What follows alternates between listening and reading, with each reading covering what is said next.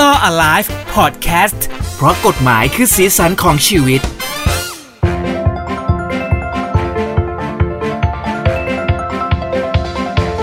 กลับมาสวัสดีกันอีกครั้งหนึ่งนะครับสำหรับ Law Alive เพราะกฎหมายคือสีสันของชีวิตนะฮะทางหูดีพอดแคสต์นะครับ ฟังกันหลากหลายช่องทางผมเจพัสวัตรครับ สวัสดีครับพี่เจผมชาติชาติพรบารมีครับ ทนายชาตินะครับ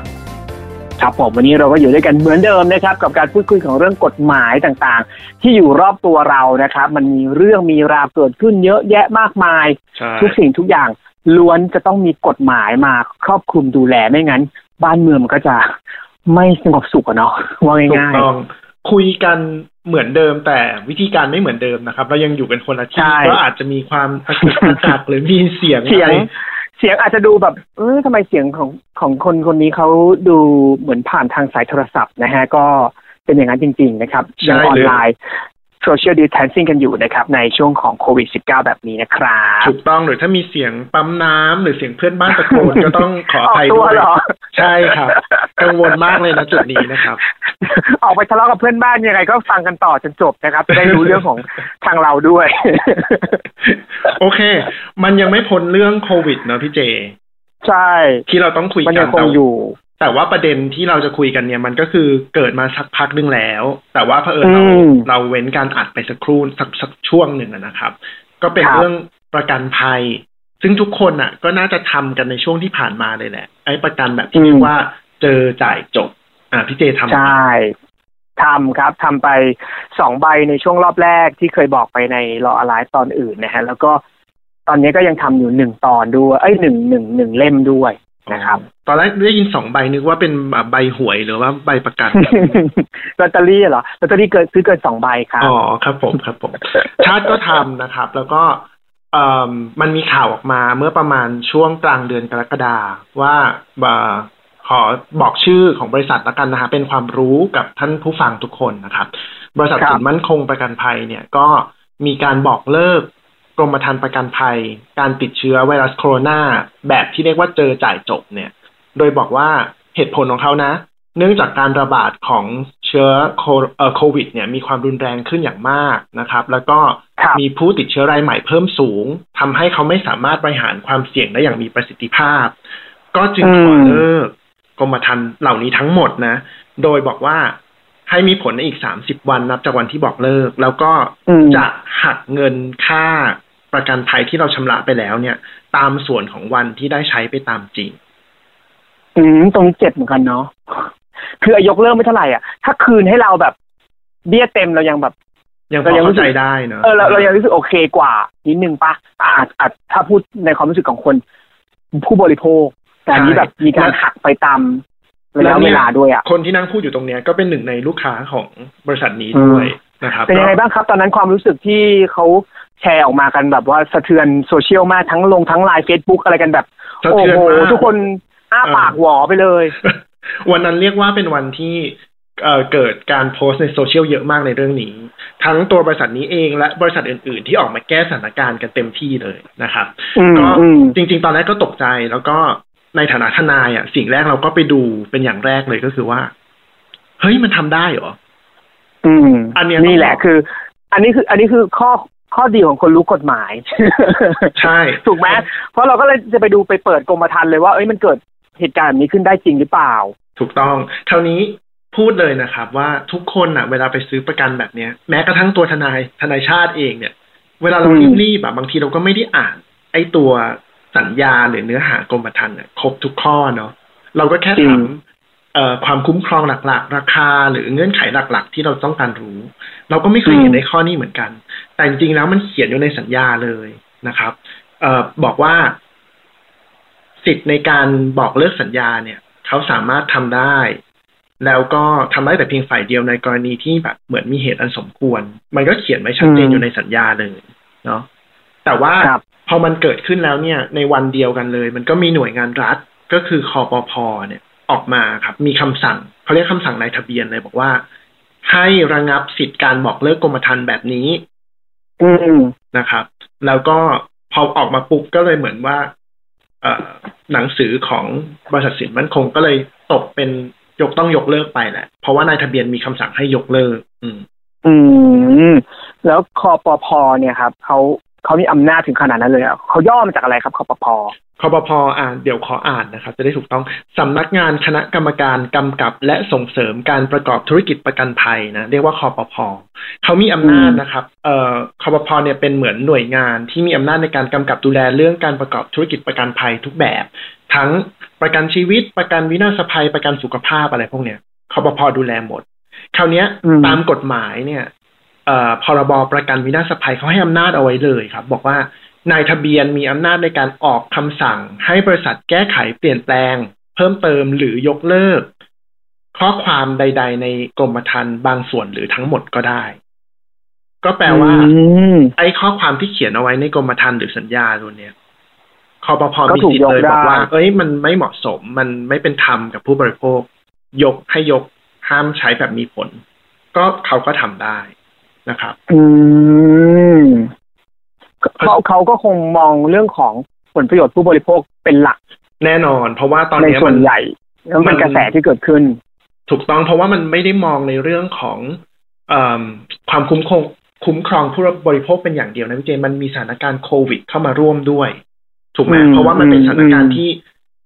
อ่าพิเศษแล้วก็ผู้บริโภคต้องการได้รับความคุ้มครองทางเรื่องสุขภาพเป็นพิเศษอ่างานนี้นึกออกเลยสมมุติว่า การซื้อ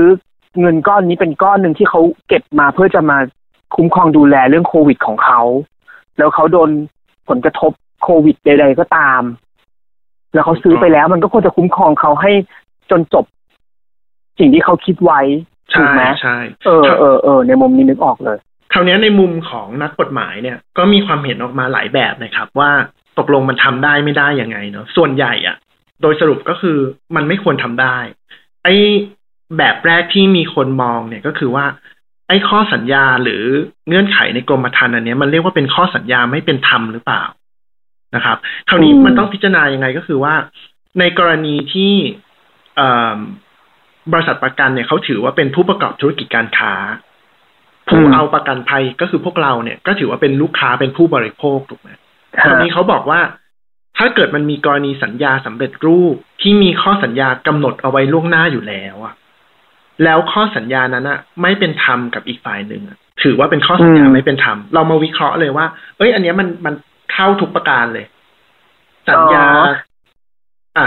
สัญญาของกรมธรรม์เนี่ยมันก็เป็นสำเร็จรูปถูกไหมเวลาพี่เจไปอืมอืมอืมอืมแล้วเราก็อยู่ในฐานะผู้บริโภค บริษัทประกันก็เป็นผู้ประกอบการค้า แล้วในข้อข้อเนี้ย มันก็บอกว่าเขาสามารถเลิกสัญญาได้ฝ่ายเดียวได้นะครับ อืมมันมีการระบุไว้ชัดเจนเลยว่า ถ้าเกิดว่ามีการกำหนดข้อตกลง ให้สัญญาสิ้นสุดลง โดยไม่มีเหตุผลอันสมควร หรือว่าให้สิทธิ์บอกเลิกสัญญาได้ โดยผู้สัญญาอีกฝ่ายไม่ได้ผิดอะไรเลย ให้ถือว่าเป็นข้อสัญญาไม่เป็นธรรมอืม อ่า นึกออกแล้ว เพราะฉะนั้นต่อมันก็จะมีผลย้อนหลังได้ ถ้าเกิดถูกการตรวจสอบ โดยข้อนี้ที่เราพูดถึงกันอยู่ว่ามันเป็นเวลาเราอะไรที่ไม่เป็นธรรมเวลาเราบอกว่ามันมีข้อสัญญาที่ไม่เป็นธรรมก็คือว่า ข้อสัญญานั้นก็จะเป็นอันตกไป ให้ใช้บังคับ เท่าที่เหลือเท่าที่เป็นธรรมกับคู่สัญญาทั้งสองฝ่าย ก็หมายความว่าข้อนี้ใช้ไม่ได้ อันนี้คือมุมแรกของนักกฎหมายนะ อีกมุมหนึ่งมันก็มีเรื่องว่า การใช้สิทธิ์บอกเลิกสัญญาเนี้ยมันเป็นการใช้สิทธิ์โดยไม่สุจริต อันนี้หลายคนคิดแบบนี้เลย จริง ๆ แล้วต้องบอกก่อนว่าปกติหลักการทำสัญญาเนี่ยมันเรียกว่าเหมือนเป็นเสรีภาพในการทำสัญญา คุณจะระบุ สัญญาเอาไว้ยังไงก็ได้ต่อตราบที่มันไม่ขัดกับกฎหมาย อืมนะครับ จริง ๆ สมมุติว่าบอกว่าสามารถเลิกสัญญาได้เนี่ยมันเขียนได้แหละ แต่ในกรณีนี้เออนักกฎหมายทุกคนมองตรงกันเลยว่า คุณเอ่อ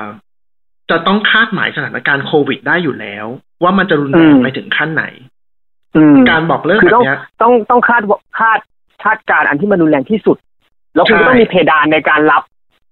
คนที่จะมาทำประกันกับคุณอะว่าง่ายๆถูกต้องเพื่อที่จะให้แคชโฟลของคุณในบริษัทอะไรให้มันเกิดขึ้นให้มันให้มันดำเนินรันกันต่อไปได้อะถูกต้องครับ แล้วเราก็จะเห็นว่าเอ่อก่อนที่เราจะทำเนี่ย เขาต้องมีการทำเหมือนที่พี่เจพูดอะคือประมาณการวางแผนกรณีที่ worst case ที่สุดเอาไว้อยู่แล้ว แล้วทุกบริษัทก็ต้องทำเหมือนกันทำไมบริษัทนี้ถึงมีปัญหาคนเดียวถูกไหมหมายถึงว่าทำไมการวางแผนรับมือ ของคุณถึงผิดพลาด แล้วจะเอาเหตุอันเนี้ย มาเป็นเหตุบอกเลิกกับผู้บริโภค ซึ่งเขาไม่ได้ทำผิดอะไรอืมถ้าเกิดกรณีนี้ผู้บริโภคเป็นคนที่อ่าไม่จ่ายเบี้ยประกันหรือว่ามีการให้ข้อมูลอันเป็นเท็จ มันจะเป็นกรณีอีกแบบหนึ่งเลยนะ เพราะถือว่าผู้บริโภคเป็นคนผิด แต่กรณีเนี้ยผู้บริโภคไม่ได้ผิดอะไรอยู่ดีจะมาบอกเลิกแบบเนี้ย ทุกคนเลยก็มองเห็นว่ามันจะเป็นกรณีการบอกเลิกสัญญาโดยไม่สุจริตอืม แล้วก็ประชาชนก็ได้รับความเสียหายอย่างรุนแรงจากการบอกเลิกสัญญาโดยไม่สุจริตแบบนี้นะคครัรับบอืมเอ็นทีนี้ถามหน่อยว่าถ้าสมมติต่อไปเราจะทำประกันหรืออะไรพวกสัญญาอะไรแบบเนี้ย เราจะดูเราควรจะต้องอ่านอย่างโดยละเอียดโดยเหมือนด้วยเหมือนกันเนาะแล้วถ้าเกิดมีอะไรไม่เป็นธรรมเราก็ควรจะต้องโต้แย้งบริษัทที่เราทำสัญญาด้วยถูกไหม ถูกต้องเลยก็จริง ๆ แล้วอะมันจะต้องอ่านโดยละเอียดทุกอันแหละเอกสารอะไรก็แล้ว แต่ที่เราจะเซ็นไม่ว่าจะเป็นสัญญาหรืออะไรก็แล้วแต่นะครับ แต่ว่าอย่างที่ชัดพูดไปตอนต้นก็คือว่าเมื่อมันเป็นสัญญาสำเร็จรูปอะ คุณจะรู้เลยว่าเราไปเปลี่ยนอะไรเขาไม่ค่อยได้ ถูกไหมอืมเหมือนสัญญากู้เงินธนาคาร หรือสัญญาประกันภัย สัญญาฟิตเนสอะไรแบบเนี้ยมันเป็นสัญญาสำเร็จรูปอยู่แล้ว เพราะฉะนั้นเราจะไปเปลี่ยนอะไรเขาไม่ค่อยได้ เพราะฉะนั้นถ้าเราอ่านแล้วเราไม่สบายใจเราไม่ต้องทำ อันนี้ดีที่สุดโอเค เราก็ไปเลือกอ่าไปเลือกทำกับผู้รับประกันภัยเอ่อที่เขามีเงื่อนไขที่เรารับได้ทำนองนี้ครับนะครับ อันนี้ก็ฝากไว้ แล้วทีนี้สมมติอันนี้เป็นเหตุการณ์สมมตินะ สมมติว่าคปภ. เนี่ยไม่ออกมา action แบบนี้ ทางเราที่เป็นผู้บริโภคเอง เราเราสามารถที่จะแบบ คือเราเคยได้ยินเนาะว่าเหมือนมีอะไรเราเป็นผู้บริโภคแล้วมันมันฟ้องสบคเออสคบได้ใช่ไหมสมาคมคุ้มครองผู้บริโภค ครับ เราสามารถรวมตัวกันเพื่อที่จะ ฟ้องกับเอาความผิดตรงนี้ว่าเราไม่ยอมรับเงื่อนไขนี้ของทางประกันได้หรือเปล่า แน่นอนนะครับเมื่อเมื่อเราวิเคราะห์แล้วว่า มันอาจจะเข้ากรณีของสัญญาไม่เป็นธรรมหรือมันอืมอาจจะเข้ากรณีของใช้สิทธิ์บอกเลิกสัญญาโดยไม่สุจริต เรามีสิทธิ์ในการฟ้องร้องดำเนินคดีได้ และเหมือนที่เราวิเคราะห์ไปแล้วว่า ผู้เอาประกันภัยอยู่ในฐานะผู้บริโภคอืมแล้วก็บริษัทประกันอยู่ในฐานะผู้ให้บริการ ผู้ประกอบธุรกิจ ดังนั้นฟ้องกับเอ่อเป็นคดีบริโภคได้เลย ทำได้อืมสองกรณีอะกรณีแรกก็คือว่าฟ้องเองก็ได้นะครับ กับศาลเอ่อศาลที่เป็นเรื่องคดีผู้บริโภค หรืออีกกรณีหนึ่งคุณจะไปร้องที่หน่วยงานที่เกี่ยวข้องให้เขาดำเนินการแทนก็ได้ อย่างเช่น คณะกรรมการคุ้มครองผู้บริโภค แต่กรณีที่อืมจะไปให้คณะกรรมการหรือพวกสมาคมคุ้มครองผู้บริโภคเนี่ยเขามาฟ้องร้องคดีแทนเนี่ย มันจะต้องเป็นกรณีที่แบบมีผู้เสียหายเยอะๆ หลาย ๆ คนค่าเสียหายสูง ซึ่งกรณีเนี้ย ผมว่ามันก็เข้า ถูกไหมอืมจบจริงสมมุมันติเยอะมันเยอะมากจริงเออสมมติว่าเหตุการณ์เนี้ยมันเกิดขึ้นจริง ๆ เขาไม่ได้ยกเลิกไปโอ้ยคนเสียหายนี่เป็นแบบเป็นแสนคนแน่นอนนะคนที่ทำอะแบบอาจจะหมื่นหรือมแสนอะคนที่ทำเพราะฉะนั้นรวมตัวกันได้เลย แล้วก็ยื่นเรื่องกับพวกคณะกรรมการคุ้มครองผู้บริโภค หรือว่าสมาคมที่คณะกรรมการคุ้มครองผู้บริโภครับรอง เขาก็จะดำเนินคดีแทนเรา ซึ่งคดีผู้บริโภคเนี่ยมันจะเป็นคดีพิเศษ หมายความว่าอืมจะมีการดำเนินคดีที่รวบรัด แล้วก็อาจจะใช้พยานเอกสารน้อยกว่าคดีปกติ เพราะว่ามันมันต้องคุ้มครองตัวผู้บริโภคอย่างรวดเร็วนะครับอืมโอเค ทั้งหมดทั้งมวลแล้วเนี่ยเราก็เลยจะมาบอกเอาเรื่องนี้มาคุยกัน คือในเรื่องมุมกฎหมายที่เกิดขึ้นและและก็อย่างที่บอกก็คือตอนนี้ อ่า ทุกอย่างมันก็เรียบร้อยแล้ว อ่าใช่ในสัญญาพวกนี้ก็ยังคง ทำได้แล้วก็ใช้สิทธิ์ได้เหมือนเดิมจนจบการทำกรมธรรม์ของยี่ห้อนั้น แต่ว่าเราก็อยากจะดึงขึ้นมาพูดถึงในมุมต่างๆ ที่มันเกิดขึ้นอย่างเช่น เรื่องของการดูสัญญาให้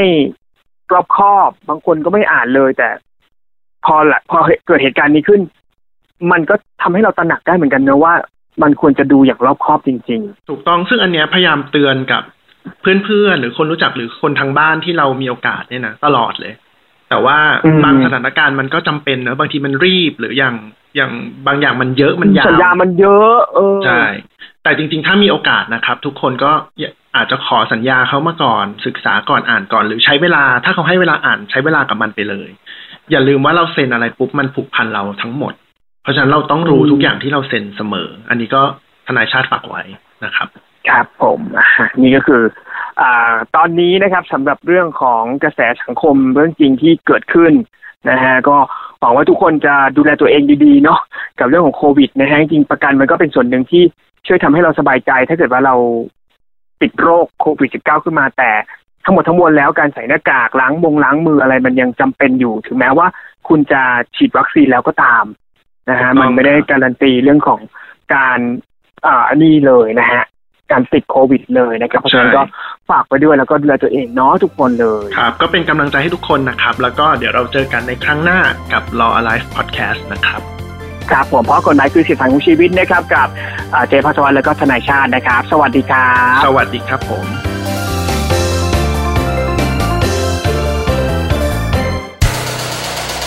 ฮูดี้พอดแคสต์ฮูดี้พอดแคสต์เรื่องที่คุณฟังแล้วต้องร้องว่าฮูดี